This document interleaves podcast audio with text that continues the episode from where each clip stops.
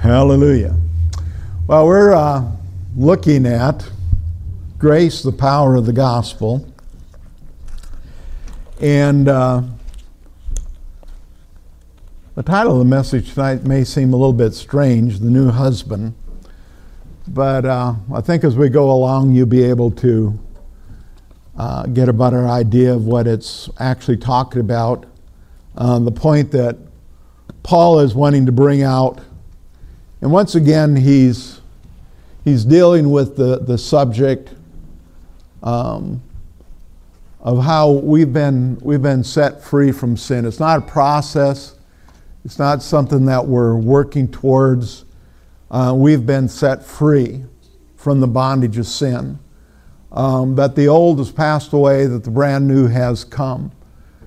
And uh, especially when you go through the book of Romans, you see over and over again that, that Paul really emphasizes this point. And, and you know, he, he emphasizes it so strongly, it's just kind of uh, amazing that the church hasn't um, been able to get a hold of it in all of these years. That uh, um, the enemy has been able to lie and deceive and and uh, confuse.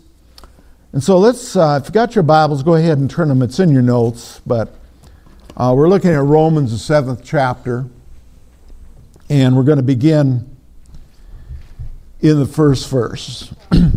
Romans 7 1, it says, Or do you not know, brethren, for I speak to those who know the law, that the law has dominion over a man as long as he lives.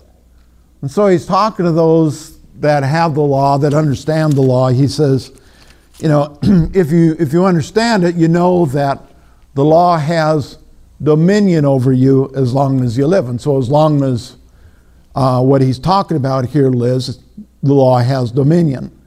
Then we go into the second verse and it says, For the woman, and so what he's doing here is he's using a natural truth uh, to bring out a spiritual truth. And, uh, you know, Jesus did it all the time with parables, where he would, he would take a, a natural principle, a natural truth, and he'd use that. In, in, technically, um, what a parable is, it's a, it's a natural truth that's laid down alongside a spiritual truth so that we can have greater understanding. And so, what Paul is doing in this portion of Scripture he's using something natural that everybody can understand, that logically makes sense to us in the physical. And he's taken that truth and he's laying it down next to a spiritual truth so that we can have greater understanding of it. And so let's begin in the first verse again. It says, Or do you not know, brethren, for I speak to those who know the law, that the law has dominion over a man as long as he lives. For the woman who has a husband is bound by law to her husband as long as he lives. But if the husband dies, she's released from the law of her husband. So then, if while her husband lives, she marries another man, she will be called an adulteress. But if her husband dies, she is free from the law so that she is not she, she is no adulteress, though she has married another man. Therefore, my brethren, you also have become dead to the law through the body of Christ, that you may marry to another, that you may be married to another.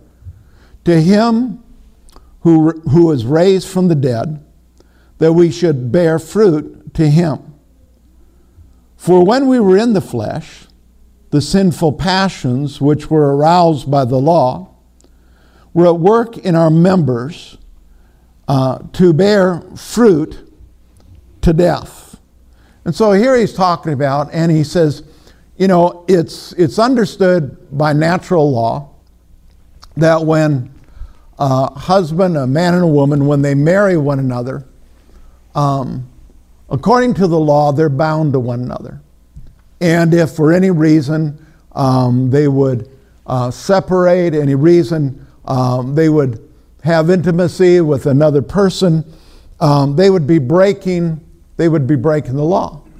And according to, you know, and of course he's talking to those that understand the law, so he's using that biblical principle that under the law, if you're married to somebody, um, there, there's, no, there's no avenue of separation or divorce. And so he's saying, as long as the partner is still alive, according to the law, you're bound to that individual, and there's no way to separate it unless one of them dies. And if one of them dies, then you're, um, you're free to, as the scripture says, marry who you will only in the, in the Lord.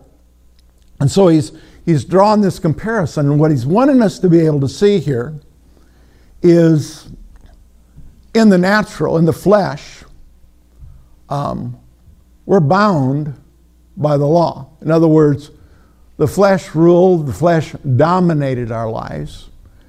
And uh, that's why people, when they simply try to take the principles of Christianity and simply add it to their life, it doesn't work It may work for a while, maybe you know out of willpower a person may be able to to abide by it, but it but it really doesn't work because um, that person is still bound to sin. They're still bound to the flesh. They're still bound to the old le- to the uh, to the law, and so there's there's been no no release there, if you will, if I can use that as a term.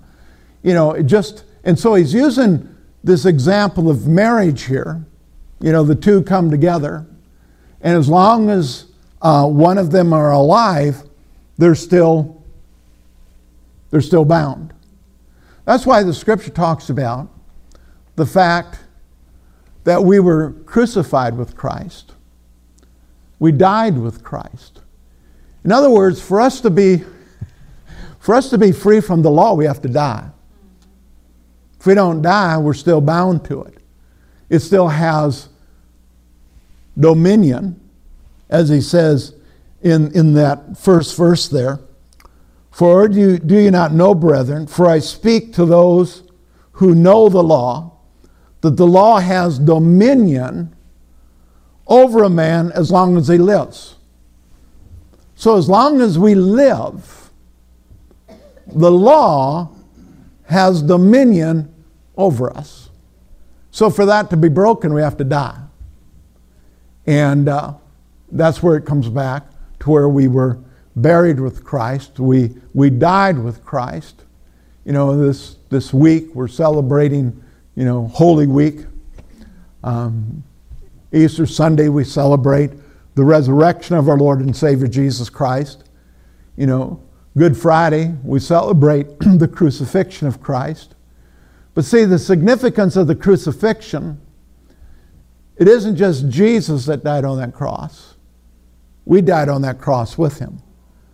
We died to the law. We died to the old nature. We died to our old self. And then the significance of, of Sunday, of Easter, is that we didn't, we didn't just simply remain dead. We were resurrected with him. But we weren't resurrected into the old life. We were resurrected into newness of life. And so, what that did for us, allowed for us, is for us to have a, a whole new relationship. And so, our relationship then, and so this is where this, this whole marriage thing comes in. See, We're, we're married, we're united with Jesus Christ.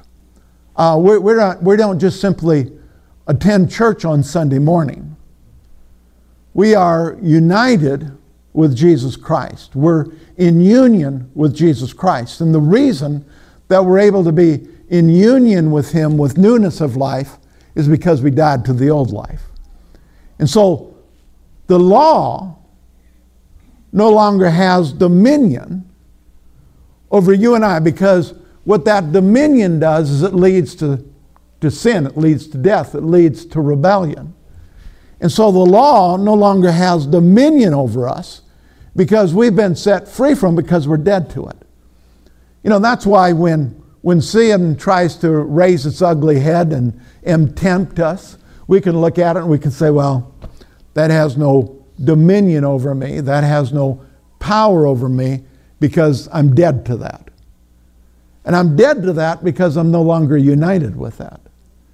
You know, the reason that um, sin, whatever our issues were, the reason that they had such power over us is because they had dominion over us. Because we were under that law, because that was uh, what was ruling and reigning in our life. And so the, the, the comparison that he's using here is that in the same way, and he uses uh, the bride here, the woman, that she's married to a man, and, and as long as she's married, isn't it interesting that, that we're, uh, I won't go into that, I don't like that. I don't like that comparison. Now that I'm really thinking about it, I really don't like that very much.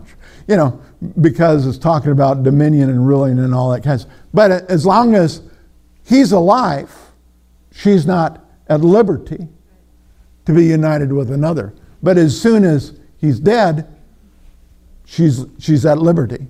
We're at liberty to be united to another because of the death of Jesus Christ.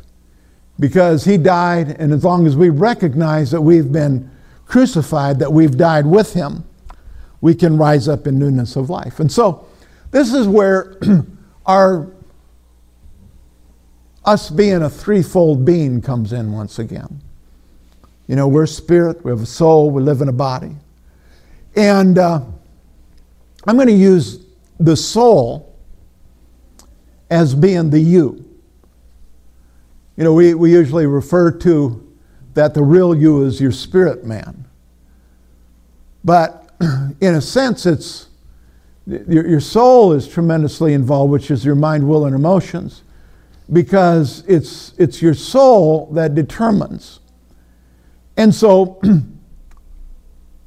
we didn't act the way that we acted because we were bad people. It was because the flesh was ruling. And the flesh always wants to do one thing the flesh always wants to satisfy self. And that's why, if the flesh is allowed to rule, it's um, you know, we talked about on, on Sunday about the agape love of God. The, the, the, your flesh is incapable of that because the flesh always wants to satisfy self. And so that's why, as long as the flesh is allowed to rule, what will happen is it'll always swing over. What we call love will always swing over and it'll end up in lust because um, the object is no longer there to love, the object is there to satisfy. And so, does that make any sense? You know, and so that's why, um, you know, a, a definition of love, leaving God out, is an incomplete definition of love because love is always going to be based or it's going to be rooted in the Spirit. And so, when we get free from the flesh, and the only way for us to be free from the flesh is for us to die to it. You know, the Apostle Paul said, I die daily, or I face death daily. You know, what he's, what he's saying is that, you know, we died with Christ Jesus, but there's, there's things in our life that continually want to rise up. And on a daily basis, we have to say no to those things I'm dead to you. You no longer have authority in my life uh, because I'm, I'm united to another. I'm joined to another. There's another that has dominion over my life, and his name is, is Jesus Christ. And so the flesh is to no longer rule and reign, you know, which is the old nature. And so that's where the soul comes in. Because the soul, our mind, uh, it's going to determine which way we're going to go. Are we going to follow the flesh or are we going to follow the Spirit? Well, there was a period of time where we couldn't help but follow the flesh because that was what was dominant. It was the flesh of man. But when we re- received Jesus Christ as our Lord and Savior, we died to that old nature. We died to that. And it no longer had dominion over us. And we began then to submit to the spirit man. And see, the more that we recognize what Christ has poured out in our heart, the more that we yield, the more that we submit to that, the more that we experience the victory that has truly been provided for us through Christ Jesus. You know, um, took us a few years to figure it out, but you know, when Jesus died on the cross and he was resurrected from the dead and he ascended on high, what did he do? He sat down at the right hand of Father God on high because he had finished his work. And so it's a completed work, it's a finished work. And, and so where we enter in, where our soul enters in, is for us to come to an understanding of what Jesus has truly done, what he's done for each and every one of us. So let's turn over uh, to John, the Gospel of John, third chapter, and the fifth and the sixth verse.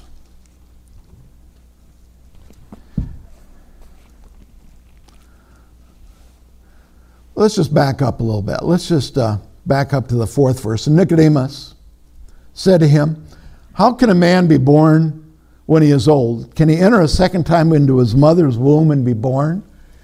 And of course, you know, Jesus has said, you know, that you must be born again.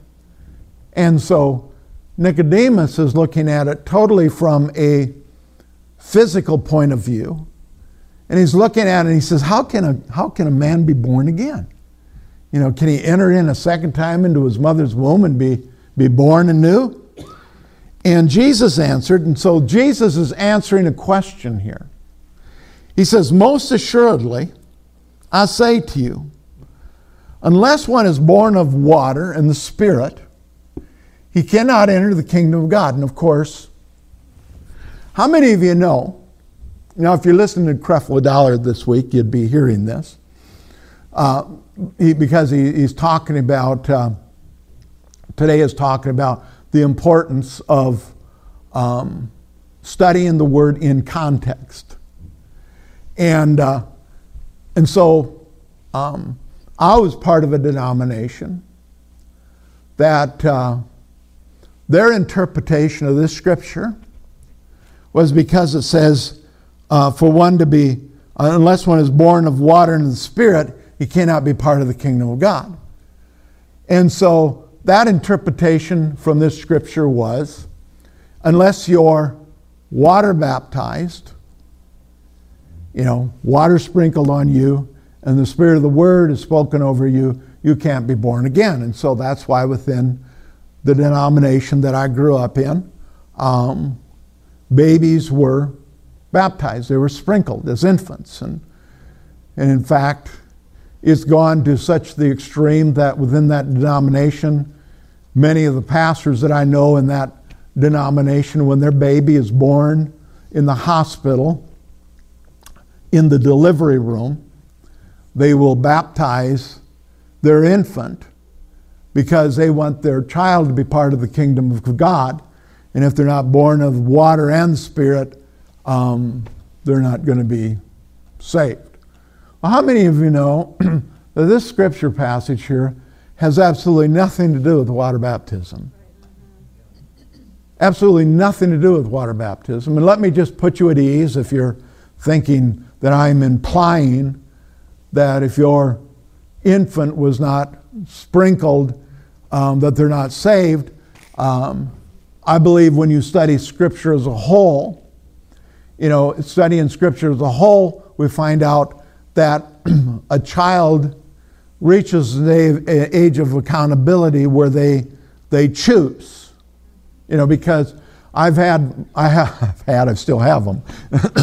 I have four kids, and uh, every one of them, growing up in a, in a preacher's house, had to come to a point where they had to decide for themselves whether or not they're going to receive Jesus Christ as their personal Lord and Savior. Now, I'm of the persuasion that that transition can be so smooth that you don't even realize that it's taken place, that it's, you know, their depth of belief just goes deeper and deeper to the point that one day decide, you know what, I want to be, it's time for me to be water baptized because I believe in Jesus Christ as my personal Lord and Savior.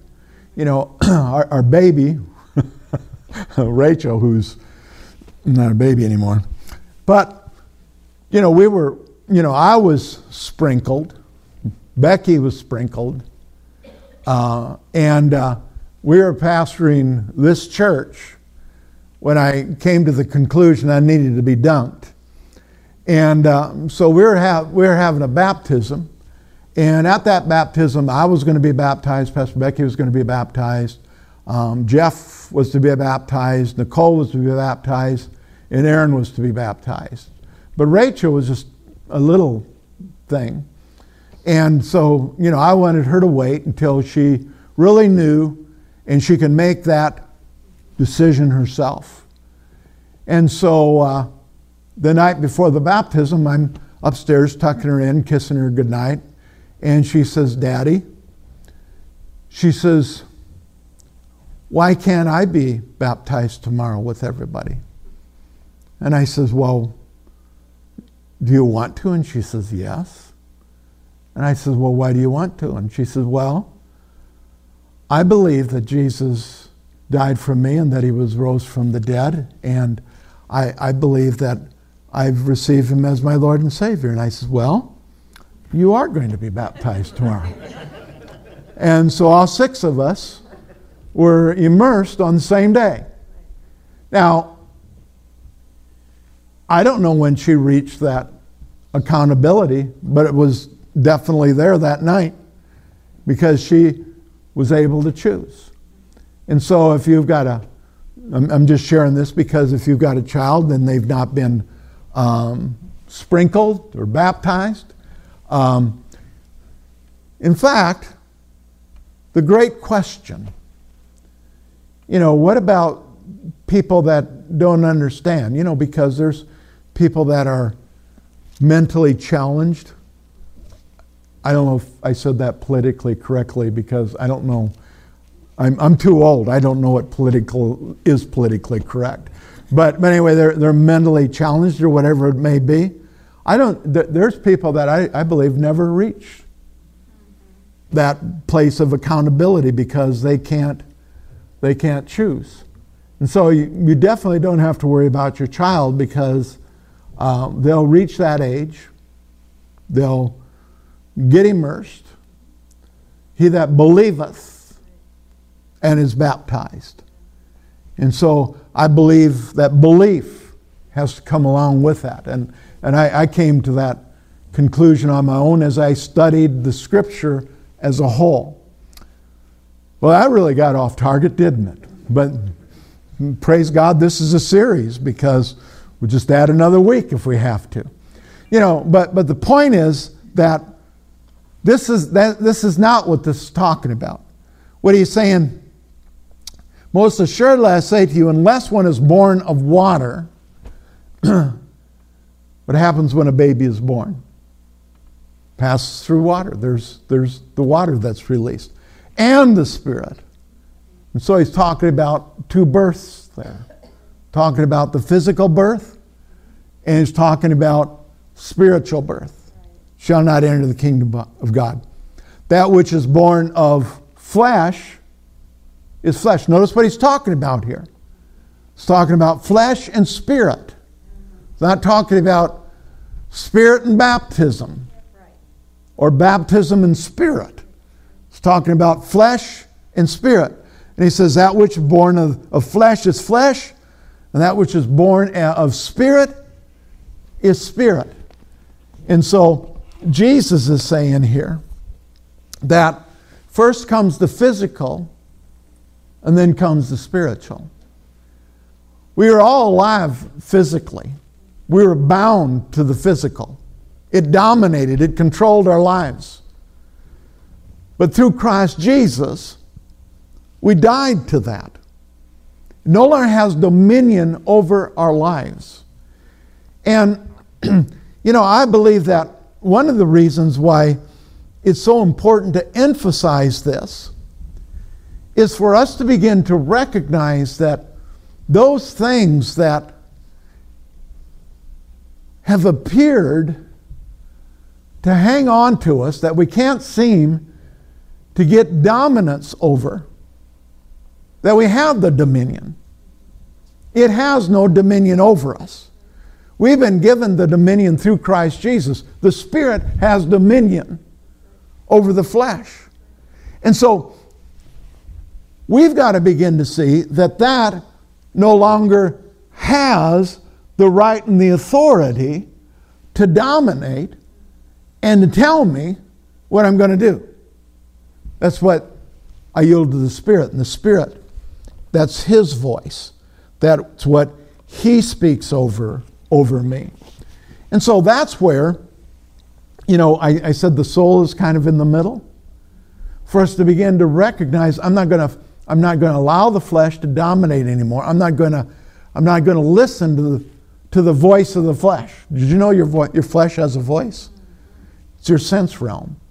It's what you feel, it's what you hear, it's what you smell, it's what you taste, it's what you see. That, that's, that's the voice of the flesh, and that's how it tries to dominate us, is through that voice. But we have a, we have a voice in the spirit. And so what we, we need to do is train ourselves rather than listen to the voice of the flesh to listen to the voice of the spirit. but in order to do that, we've got to realize I don't hear you anymore. You don't dominate me. You don't control me. But you do. The Spirit does. And so I'm going to I'm going to hear that. And that's where, of course, where the Word of God comes in, because, you know, the Word of God is God speaking to us. And uh, oftentimes we think, well, you know, I don't hear from God because I don't hear an audible voice. Well, join the club. You know, not that God can't speak to us audibly, but that's the exception. That's, that's not the rule. The rule is that He speaks to us through His Word, and through that Word, we get what should I use? Unction. We get direction. We, we hear. You know, it, it's interesting. Do you know, it,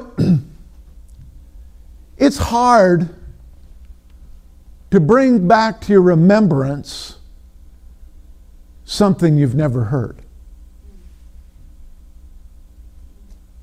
You ever had your spouse accuse you that they told you something and they didn't? And you know they didn't? Watch it, Bill. She's sitting next to you. She can slap you. Mine's, out, mine's all the way out there. But you know, it's hard to bring to remembrance that which ye hast not heard. Hast not heard? Uh, that was good. I think that I'll put that in my book. no, I'm no book. Yeah. But it, but it, but it's true. But you know what? It's the same thing with the things of God. You know, before I read, and I don't mean just reading over, I mean read heard that by the stripes of Jesus I've been healed. If somebody asked for prayer, I would have never given them that scripture mm-hmm. because I didn't, I didn't know that scripture. You know, before I was born again, even though I went to church every Sunday, I didn't know that God so loved the world that he gave his only begotten Son, that whosoever believes in him should not perish but have everlasting life. It was, it was there but I never heard it because I'd never really read it. It wasn't able to be brought to my remembrance. And so that's why the Word of God is so important to us because that's how God really wants to speak to us is, is through His Word. In uh, Luke, the first chapter, the 40 46th verse. Luke, the first chapter, 46, verse 46.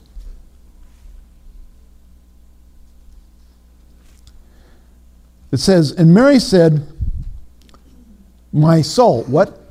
Her soul magnifies the Lord, and my spirit has rejoiced in God my Savior. My soul magnifies the Lord. You know, our soul ought to magnify the Lord. And then it goes on, like I said, and it says, And my spirit has rejoiced in the God, my salvation. And so, what's happening here? What, what's happening in the life of Mary? It's, it's the spirit that's dominating. You know, and what's so ironic about this is that Mary wasn't even born again. Well, she was the mother of God. Yeah, and she had to be filled with the Holy Ghost, just like everyone else. But she wasn't, she wasn't born again. She wasn't born again until after Jesus. Her son was raised from the dead. But here, you know, it says that she, her soul magnified the Lord. Well, what are, what are we focusing on? Are we going to, are we going to magnify the circumstances? Or are we going to magnify the Lord? You know, when you, when you magnify something, you make it big er.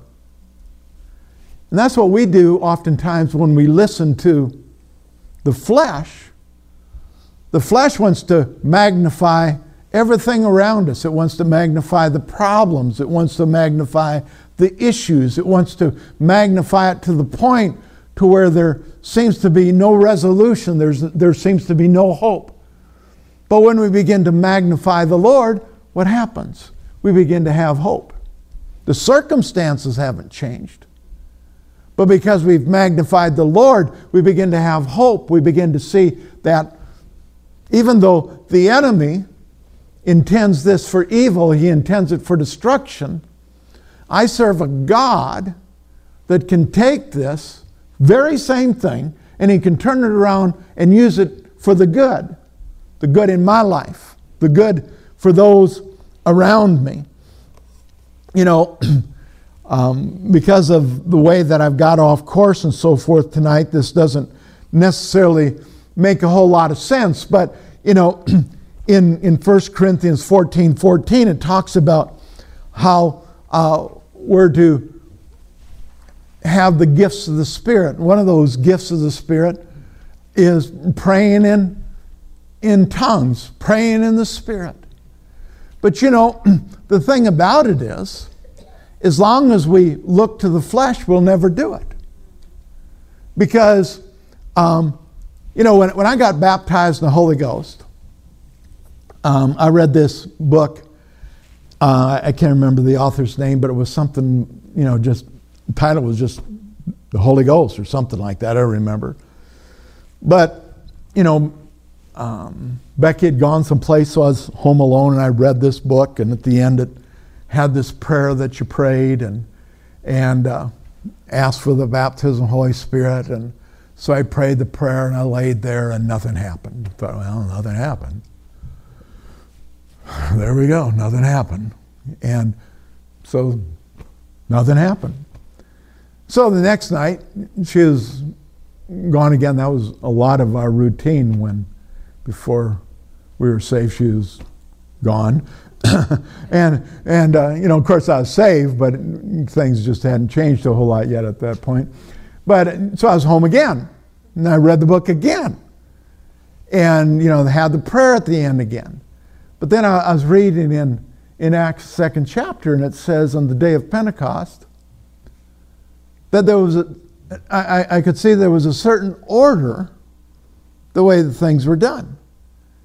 And the order was and they were all baptized in the Holy Ghost, and they began to pray in other tongues. And so I saw something. they were baptized in the Holy Ghost, and then they prayed in other tongues. They didn't pray in other tongues and get baptized in the Holy Ghost. They were baptized in the Holy Ghost, they prayed in other tongues. And so they were able to pray in other tongues because they were baptized in the Holy Ghost. I think that's pretty clear, isn't it? And so I prayed the prayer again. I'm laying there in bed, didn't feel anything. I says, Well, Father, I asked, and your word says you will withhold no good thing from me. So I thank you. I thank you for baptizing me in the Holy Ghost. I really appreciate it. Thank you for baptizing me in the Holy Spirit. So, since I've been baptized in the Holy Spirit, still not feeling anything, I'm going to go ahead and pray in other tongues. And needless to say, I've been shundaing ever, th- ever since. But guess what? I had to respond to the Spirit. You know, how do we, how do we get manifestation in our life concerning fleshly things? We respond to what the flesh is showing us and telling us we need to do. Am I right or am I right? I thought I was right. Well, how does it work in the spiritual realm? Same way. We hear it from the Spirit, we see it in the Spirit, we respond to, in the Spirit. Well, Pastor Dave, I just don't believe it can be that simple. Well, take it up with God because it was that simple. I didn't have fluent language, I just had a few words. But I, I prayed in the Spirit and have been praying in the Spirit ever since. Now, that was just one area. But see, my soul was involved because my soul had to make the decision I'm going to accept, I'm going to believe what the Spirit says. You know, I was,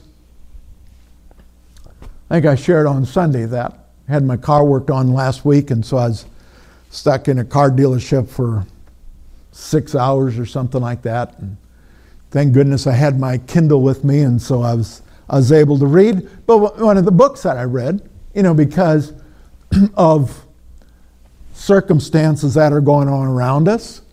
And you see, I'm not, I, I don't, I don't rely upon what I know. that, that'd get me in so much trouble because I just don't know very much. So I don't, I don't rely on what I know.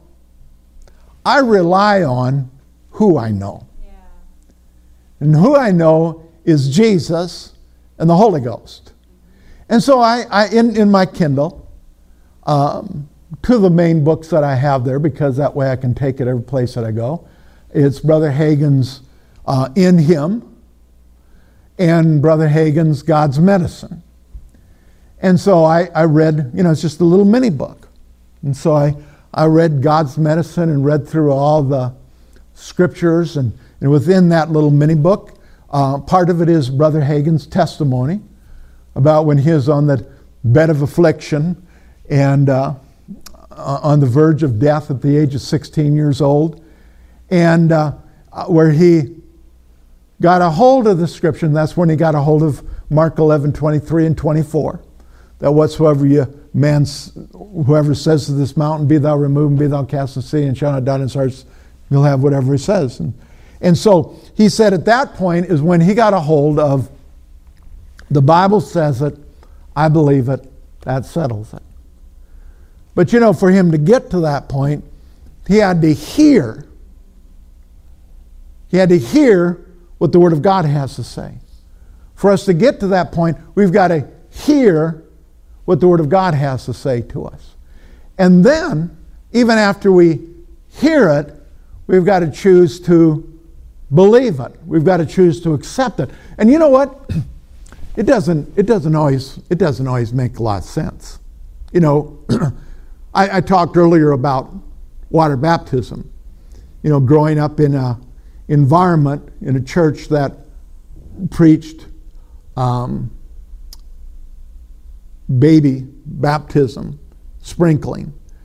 And, uh, you know, I, I, stayed in that church, you know, because there wasn't really a lot of options uh, for almost four and a half years before I went into the into the to the ministry. Went to back to Bible school, and uh, during that time, most of the people that I hung out with uh, were dunkers.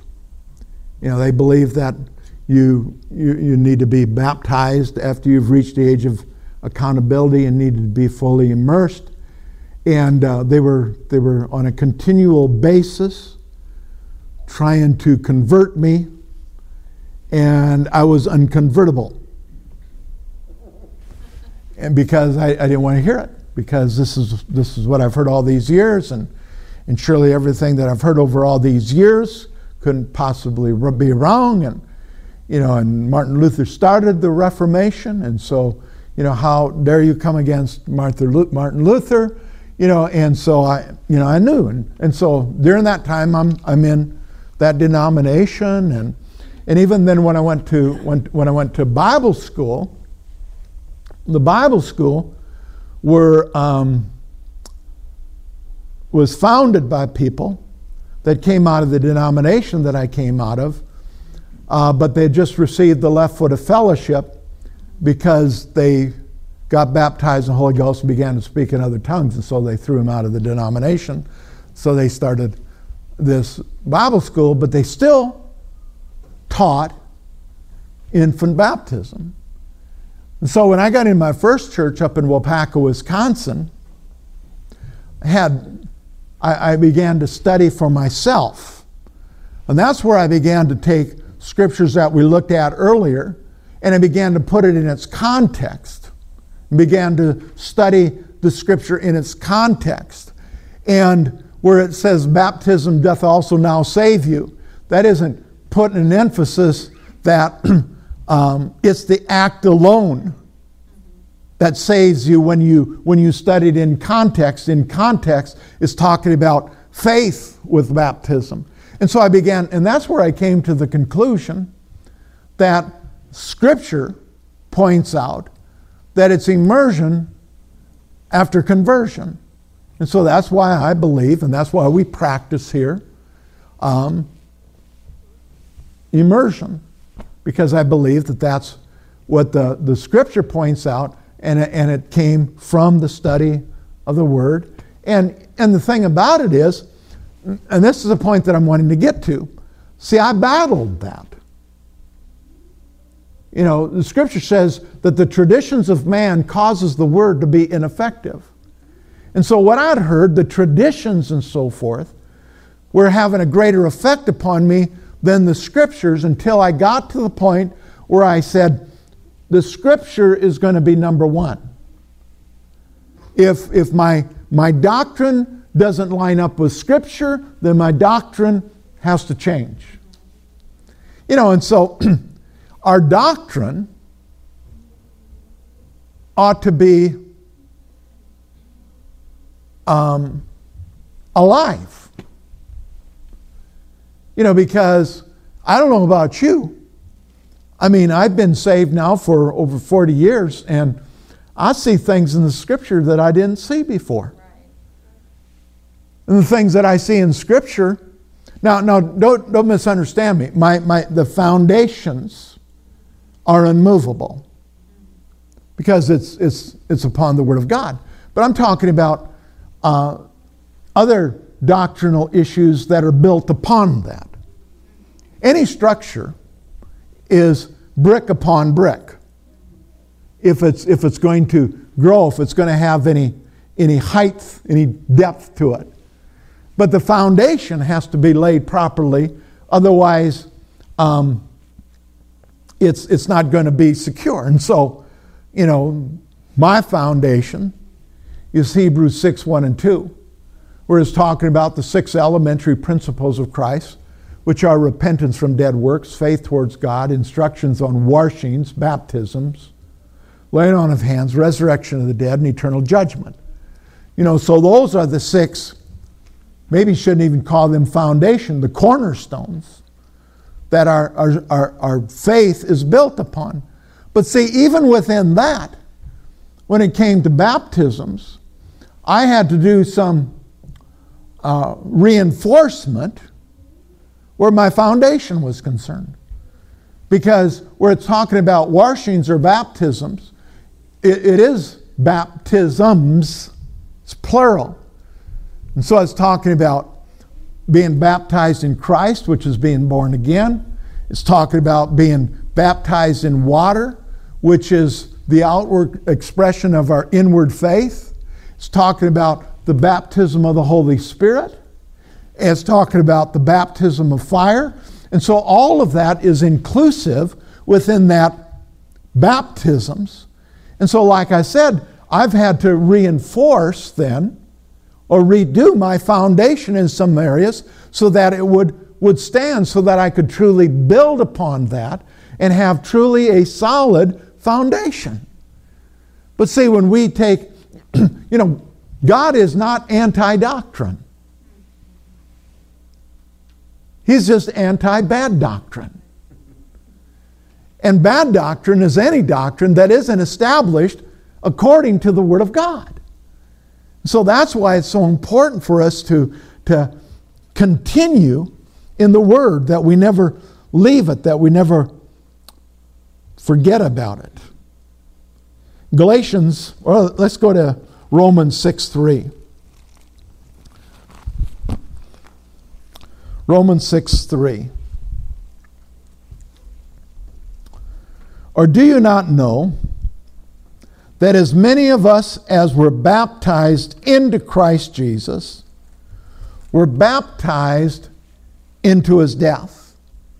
Now, what's the significance of that? We, we were baptized in his death. We, we we died to that old. It no longer has dominion in our lives. In Galatians, the second chapter, the 20th verse, Paul here is speaking and he says, I am crucified with Christ. Nevertheless, I live. Yet not I, but Christ lives in me. And so, what's he recognizing? What's he acknowledging there? He's talking about the new life. And so, we need to recognize that we were crucified with Christ. We were crucified to the old nature. And we've been resurrected in newness of life in Christ Jesus, that we are brand new individuals. Uh, now, I still have the same flesh, you know, Woke up the morning after I was saved, looked in the mirror, and was the same old face looking back at me. Because that didn't change. But my nature was changed. You know, it's interesting. I went to church that, that next Sunday, and the church um, that had just become ritualistic for me, all of a sudden, as we went through the liturgy and everything, I heard the gospel. Church didn't change. It hasn't changed for 100 years. Uh, I guess they have. They've went to page something or other rather than page something or other. Got a new hymnal. Hymnal. I know, hymnal. I can say it. I just don't want to.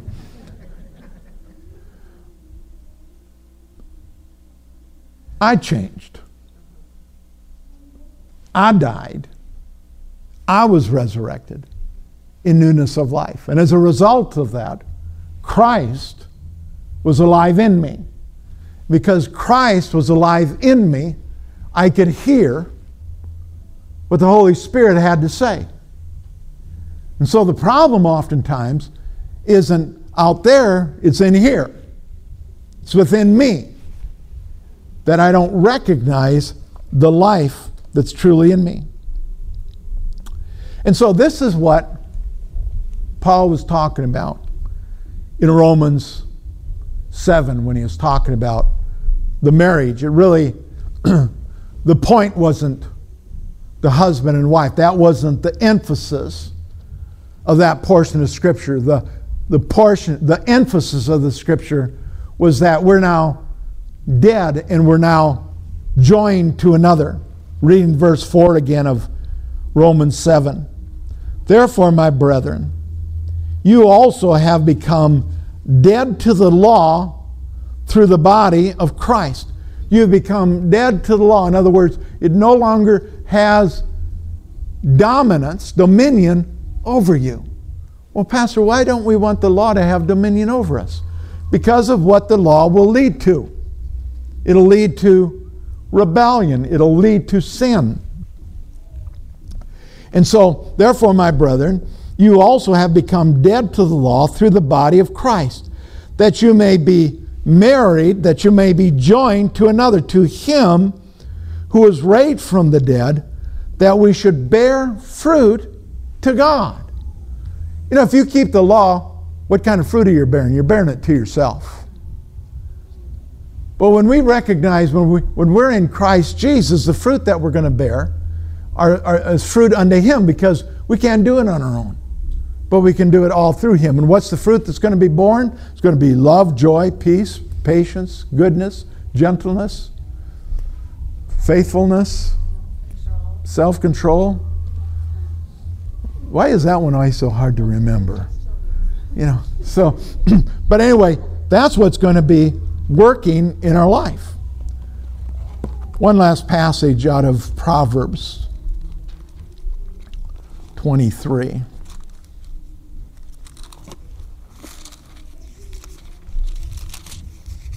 Proverbs 23, verse 7. We're all familiar with this passage. For as a man thinks in his heart, so is he. As a man thinks in his heart, where do we think? We think in our soul. As a man thinks in his heart, so is he. So we're, we're, what's, what's dominating our thought life? What's, what's dominating that pattern? Are we listening to the flesh? Are we listening to and are we following after the Spirit? The flesh, the old nature, has no right to dominate us any longer, but we've got to recognize that. We've got to look at it and say, I've died to that. I've resurrected not to the old nature, I've resurrected to newness of life in Christ Jesus. I'm freed from the old so that I can be joined to the new. And so, in the same respect that we need to see ourselves as being freed from the old, we need to begin to see ourselves joined to the new.